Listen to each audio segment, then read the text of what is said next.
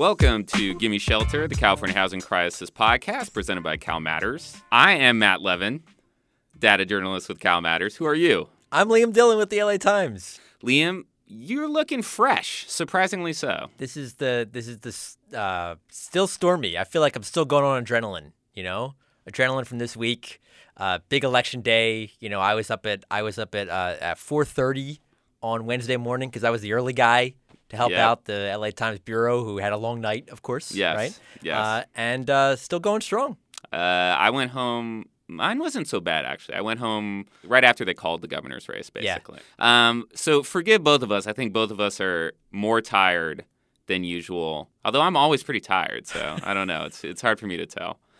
Um, today on the podcast, what are we talking about today? We're it's a potpourri, a Yeah. potpourri of things. A grab bag. A grab bag. Uh, a little this, a little that. Mhm. Um, we're going to break down how the uh, election results on uh, Tuesday night uh, affected um, housing politics going forward. Also, talk through uh, some of the bills that have lived or died uh, based on previous podcasts that we've talked about uh, that legislation. So, we'll update you on where things are. And we have a, a fun little look forward uh, towards uh, a big issue that's going to be on the November ballot. and that, of course, will be rent control. Indeed. Yeah, um, which we will be talking about, I think, many times um, heading into November. And now the, the big reveal, right? And now the big reveal. So, Liam, It's the avocado of the fortnight. which And- is our which is we have new listeners by the way i've had multiple people ask me what the what the hell we're referring to so uh, it is our look at the whimsical slash absurd slash hopefully funny side of uh, california's insane housing situation and to on this avocado of the fortnight one of my favorite mcs of all time Kanye. mm-hmm and why don't you tell us liam why kanye is involved in our avocado of the fortnight Uh, because uh, he um, has decided to get to jump in with the cool kids uh, and talk about affordable housing because that's the really cutting edge of cool these days. You- Yes. You, go to a you go to a, a the woods in Wyoming to reveal your album and your new album that you're working on for a while, and you become an affordable housing developer. And that's what Kanye has become. Um, Yeah. apparently so. So this came out earlier this morning. Is that right? I, this is this week. Oh, uh, okay. Yeah, this week. This is a, an article in the Architects newspaper um, where Kanye uh, Yeezy Home, which is aptly named his architecture studio, uh, with a few actual architect collaborators, Mm-hmm. uh, put forward some ideas for uh, prefab houses, Yeah. a prefab low cost housing. Yeah. Uh, the design is described. Um, I'm going to read this to make sure I get this right Sure. the dis- the quote the slick interior images betray the minimal meets sumptuous vernacular West favors, showcasing views of a sleek sunlit kitchen and an atmospheric courtyard. Sounds lovely. Yeah, who wouldn't want to live in Yeezy homes? Um, and I assume that this is going to get LIHTC funding because Kim has a pipeline to the right people. That's what I've heard. So Clearly, Kim Kardashian knows how to get things out of the federal government, exactly. and maybe this will get some tax breaks for Yeezy homes too. Exactly. Yeah. Um, Wow. Yes. Well, we should actually say we won't have a guest on on this episode of the pod. It's just going to be me and Liam. We did reach out to Kanye for our guest, but Yeah, um, he's busy He's fairly busy. in Wyoming. Yeah. Uh, let's get to our roundup. So the big takeaway from Tuesday was that, for me at least, that Gavin Newsom will very, very likely be our next governor of California. Yeah, so he finished first, I think, as as expected in the primary, and then the, the big question was who was going to finish second. Um, uh, Republican businessman John Cox, L.A. Mayor Antonio Villaraigosa were considered the two that uh, were most likely to finish in that spot, and Cox um, absolutely uh, blew him out. I mean, it wasn't even close. Yeah. Uh, and a very clear and decisive second place for Cox, setting up a sort of traditional Republican versus Democrat uh, election in November. And as you say, uh, given the way things are now in California, it's uh, very likely that we'll be seeing a, um, a, a Democrat in the governor's mansion. How do you think the Newsom Cox pairing going into November is going to shape how we talk about housing? Yeah, so um, it, it's it's uh, uh, interesting on on two levels. I think on the one level, um, you know, you're gonna you're, I mean, we have now the, the next governor of the state has committed to building a tremendous amount of new housing while they're they're they're in office, uh, and even extending beyond when they're when they're in office, given the timelines that, that they've laid out. Uh, and it is interesting, you know, given the fact that that Cox, as the Republican, as you might expect, um, focuses almost exclusively on market-based solutions. Uh, to the housing state's housing problems. In reality, um, Gavin Newsom has a much higher number for what he would like the the state to build um, during his his tenure in office, and so he has a goal of uh, over the next seven years um, building 500,000 new homes a year. Mm-hmm. Uh, we've talked about how uh, out of scale that is with the um, state's history and how unprecedented that would be. Uh, and that tops um, John Cox's goal, which is 3 million new homes um, a year, which is, you know, again, another very aggressive goal, um, but one that the state has, in fact, in the past met if Newsom does become governor, what would you expect in the first six months of a Newsom administration um, when it comes to housing? Well, um, I think he's going to have to put something out quickly to show that he has any intention of delivering on his promise. Uh, and so uh, I wouldn't be surprised. I mean, I think the easiest thing that he's talked about a lot is appointing a new homelessness czar, mm-hmm. right? Uh, to coordinate better, uh, you know, uh, uh, prison issues, um, healthcare issues, welfare issues, all these things that in many ways intersect with homelessness issues. And so I would not be shocked to see um, that being done almost immediately, sort of a day one thing. I wouldn't also be shocked to see, you know, that there being some money allocated um, in the budget, particularly towards homelessness, um, mm-hmm. um, to show that he's willing to tackle it. But the sort of the long term structural things with respect to, to, to changing some of the um, more ingrained land use rules that we have in the state, I think that's something that's going to take uh, take time. But again, the longer he takes, the the harder it's going to be for him to meet his goals. I just want to protect myself real quickly here. I don't want to sound completely dismissive of a Cox candidacy. It's no. it's simply and anything can happen. That was obviously proven um, in 2016. But the the math is very much stacked against uh, Cox. Republicans are now um, there's less registered Republicans here than there are uh, Democrats, obviously, and then uh, people who don't affiliate with any party. Yep. So, um, okay, let's actually move uh, slightly down ballot. Yeah, so a state senator from Orange County, Democrat named Josh Newman, was recalled, and it wasn't even close. Um, and this was it's not like uh, even the I think the even the proponents of the recall, um, which is a very rare occasion, right? Um, something that doesn't happen very often in California politics. Uh, uh, were pretty open that it's not like they were accusing Newman of some sort of malfeasance mm-hmm. or any sort of uh, ethical quandaries or qualms. It was pretty clearly of because he voted for the gas tax increase uh, earlier in er, earlier last year, and because he won very uh, won a very close race um, in 2016 for that seat. He was seen as the weakest Democrat, and so they went after him to try to knock out the Democrats' chances of getting a two maintaining a two thirds supermajority in the in the state senate, and they were very successful with that. Or A, Republican, which was vote, they recall election allows you to vote in the, the replacement the same day, and a Republican Ling Chang uh, won that won that seat. Who was uh, previously a state legislator and Newman's opponent in 2016. Yes. Mm-hmm. Um, so the implications for so why are we talking about this, uh, and what are the implications for housing? So, oh,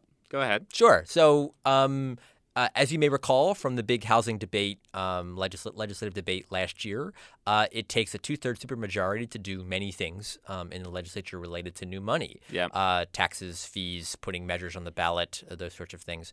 And so um, there are a lot, a lot, of lawmakers, Democratic side, who will not support um, doing things like streamlining regulations or taking away um, rules under CEQA or those sorts of things unless there's money attached to it, and that money comes with a two-thirds vote. And so we had to get two thirds votes last year in order to pass uh, the bond measure, which is now on the ballot, the $4 billion for low income housing and veterans home loans. That is, you'll be voting on in November. And also for this um, real estate transaction fee, uh, SB2, uh, which passed last year, that um, uh, adds some money to help finance low income development. All those are two thirds votes, and that requires people to kind of stick their necks out to pass them. So, what this is an, is an object lesson for uh, moderate Democrats in swing districts as and well as Republicans. Yes, yeah. exactly, as well as moderate Republicans in swing districts who will have Josh Newman's face in the back of their minds when uh, Atkins or Rendon come into their office saying, "Hey, you need to vote on this." Exactly. And I don't necessarily, I mean, we talk a lot about the supermajority being vital for Democrats to do all the sorts of things they want with respect to taxes.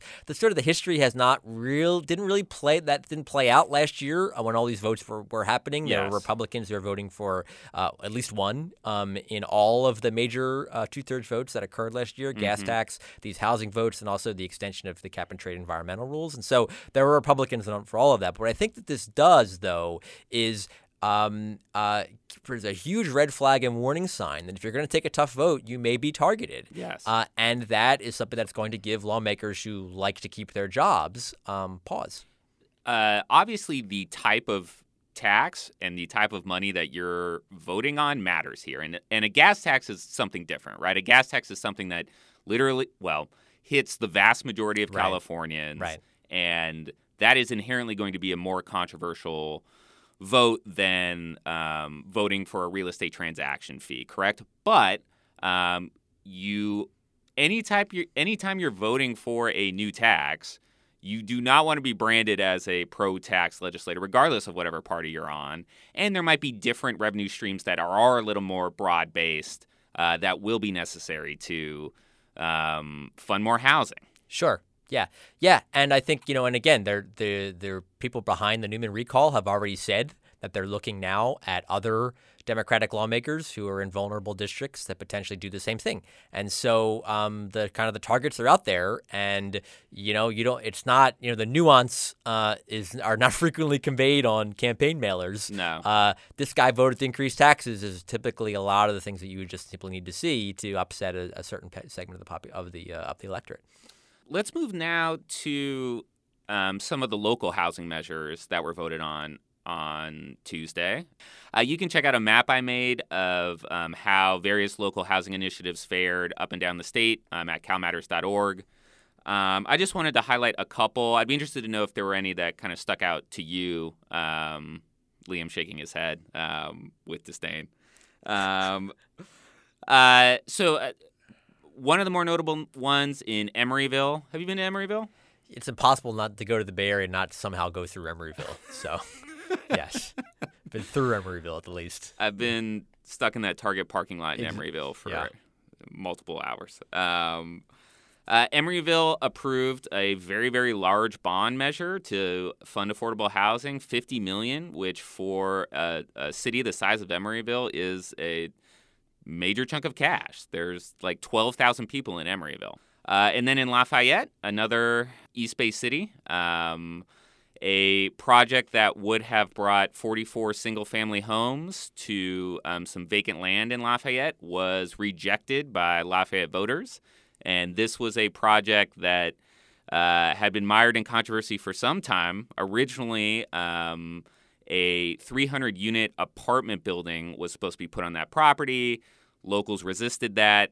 Um, some YIMBY groups sued. Go This ahead. sort of yeah, it's sort of like the progenitor of the YIMBY movement, right? This is one of the first projects or issues that a number of these folks in the Bay Area got involved in, um, and that uh, was a rallying and organizing cry for them. Exactly. Um, that uh, they ended up settling that suit, um, and this single family home project kind of took that project's place, the apartment building's place temporarily. Now it's dead, and some people on the YIMBY side of things think that may open the door for putting this more dense project there, which would be in a somewhat ironic outcome. Now let's go to uh, our roundup of bills that may have lived or died Live or die, and thank you, Matt, for coming up with this really awesome sound effects. that I've yet to invent. So to round this up, um, Yeah.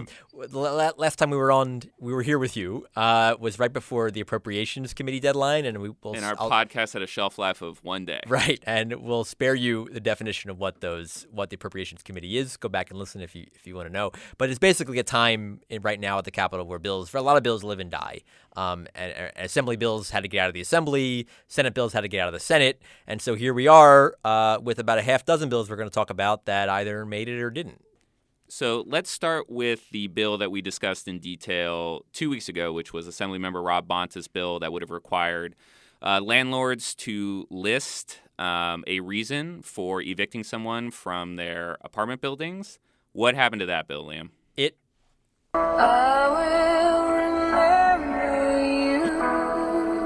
It died. It died. yes. Yeah. And how bad did it die? badly. Like it was, uh, it was quite a quite a trouncing of this bill. Uh, so it's very rare. Uh, This bill got 16 votes um, on the assembly floor, and remember there are 80 assembly members, right? And it is very rare that a bill will get uh, obliterated as much as this one did. Um, usually because the the representative knowing that the bill was not going to go anywhere would not sort of put it up for a vote. The only reason to do something like this is to kind of force people to get on the record uh, for what they what they believe, and I think that it became pretty clear that even among um, Democrats, this was not something that was that was particularly popular. Um, and that was not the only uh, tenants' rights bill that suffered a inglorious fate that day. Yes, there was also a bill from Assemblyman Richard Bloom. It also and this bill was related to what we know is the called what's called the Ellis Act. Uh, the Ellis Act is the legislation that allows um, uh, uh, owners of uh, rent control properties to get out, sort of get out of the apartment business and transfer those uh, uh, their buildings to condos. Um, therefore, um, removing some rent controlled uh, apartments from the housing stock. And so, Bloom's bill would have extended the time that before condos could be converted back to apartments, um, among other things in that legislation, and that also, while its demise is not as not as inglorious as Bonta's, it uh, also did not get very much support. Um, let's now switch to a different tenants' rights bill that actually.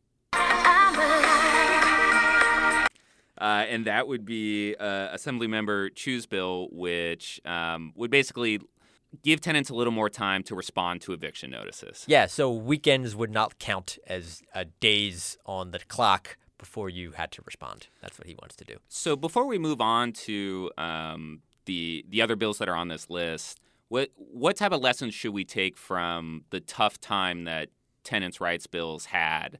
Uh, that these bills, as we've mentioned before, are very hard to to pass, and I think that it's not even just a, And so a why? Republican Democrat bill. Sorry to Uh, interrupt. Yeah, these bills are not just a Republican Democrat bill, but there's a lot of consternation within the Democratic caucus about whether these bills have any value or not. I think it speaks to the power not only of the Apartment Association, um, which is a powerful lobby on both sides of the House, but also the the Realtors Association. I remember lis- uh, listening to Bloom when he was talking about his bill. Um, said, look, at the outset, he you know he said, hey guys, just want everybody, my colleagues, to know that the Apartment Association is off my bill. They're not opposed anymore, so it should be cool for you guys to vote on this. And that's not what happened. And the realtors remained opposed. Um, and so these two lobbying groups that we've uh, talked talk a lot about as being among the power players here at the Capitol showed some of their power. Um, okay, let's move now to um, a bill both Liam and I have been following very closely um, SB 828. And SB 828,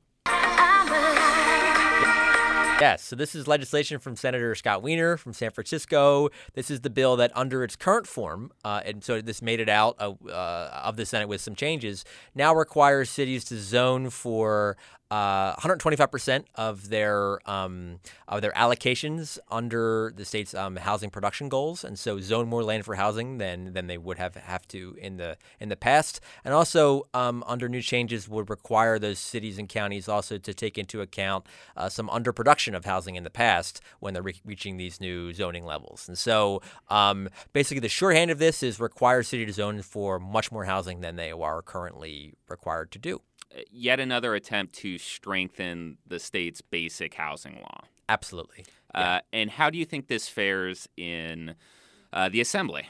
That's a good question. Um, you know, this bill is a lot wonkier than, as we've discussed, than the one that, uh, with respect to upzoning or increasing density around transit stops, the SB 827 that died. Uh, and so it could be an under the radar thing. I don't know. I mean, I don't know um, the extent to which Assembly members will feel similarly. I know that in, you know, this is not a two thirds vote bill, for instance. And so you don't have to worry about certain members of the caucus that you would know, perhaps those from Marin County and other places that have been reluctant to these sorts of changes in the past.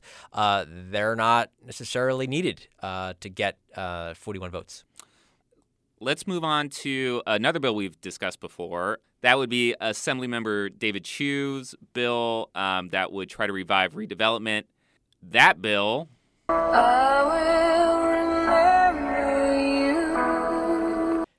Yes. And that comes as little surprise to um, anyone who's been kind of following that that debate. Yeah, I think even from the beginning, uh, Chiu and his allies on this laid out that, like, look, we're not trying to pass uh, revival of redevelopment, sort of property tax increment, or or using sort of the tax increment financing or, or re- increases in property taxes in certain neighborhoods to fund affordable housing.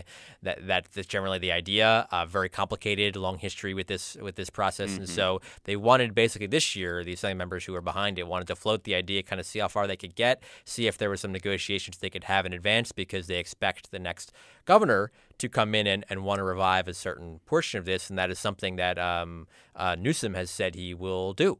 And so, kind of trying to get out ahead and shape the debate. Uh, we can argue about how successful that was, but I think that there was some groundwork laid uh, that that was not here this time last year on this idea. And that's our roundup of uh, bills that made it through both the suspense file and the House of Origin deadline. Let's move on to our final portion of this grab bag which is uh, one of our favorite topics on the podcast. There was some news around rent control. What was that news um, last week? Yes. So uh, there was a study that was put out, actually more of a f- trial balloon uh, suggestion yeah, compromise um, by uh, the folks at UC Berkeley's Terner Center, um, which is a you know they're the one of the preeminent um, housing uh, uh, sort of uh, researchers in the state, and so they said, look, we're kind of worried about rent control dominating the conversation over the next six months and some of the effects that this debate might have, um, and so we're going to try to cut through that and put forward a few ideas that we think might get the repeal of Costa Hawkins, which again is the state law that um, prohibits prohibits um, most rent control expansions. Um, uh, uh, that's what, what's going to be on the ballot in November, most certainly. And so we at the Terner Center may not want to see that. And so maybe we can reach a compromise with tenant groups and, and landlords. And that kind of brings us to our number of the fortnight. Right, which is 7.8 percent. And what is what is that? So one of the ideas that the Terner Center had to try to uh, sort of uh, reach a compromise on this idea is uh, introducing rent caps. So they said, look, um, uh, rent caps have a history in California. These are used and have been used recently in wildfire areas where landlords are not allowed to increase rents over a certain percentage. And so let's make that mandatory. But we'll have um, the cap they proposed is inflation plus 5%. percent mm hmm So no rents could be higher than that amount annually. Rent increases could be higher than that amount annually. And the 7.8% is what the rent cap would have been in Los Angeles last year had this proposal been in place. Um, and just to give some context to that number, so I just went ahead and looked at uh, what kind of the year over year um, appreciation uh, there was for your medium two bedroom apartment in various cities in California to kind of see you know where where this stacks up. So in Sacramento, which does not currently have rent control, so there was a nine percent increase uh, in apartment prices, right? So this type of cap, um, that seven that 7.8%, that's specific to LA, but that's in the ballpark of pretty much right. everything around the state. Right.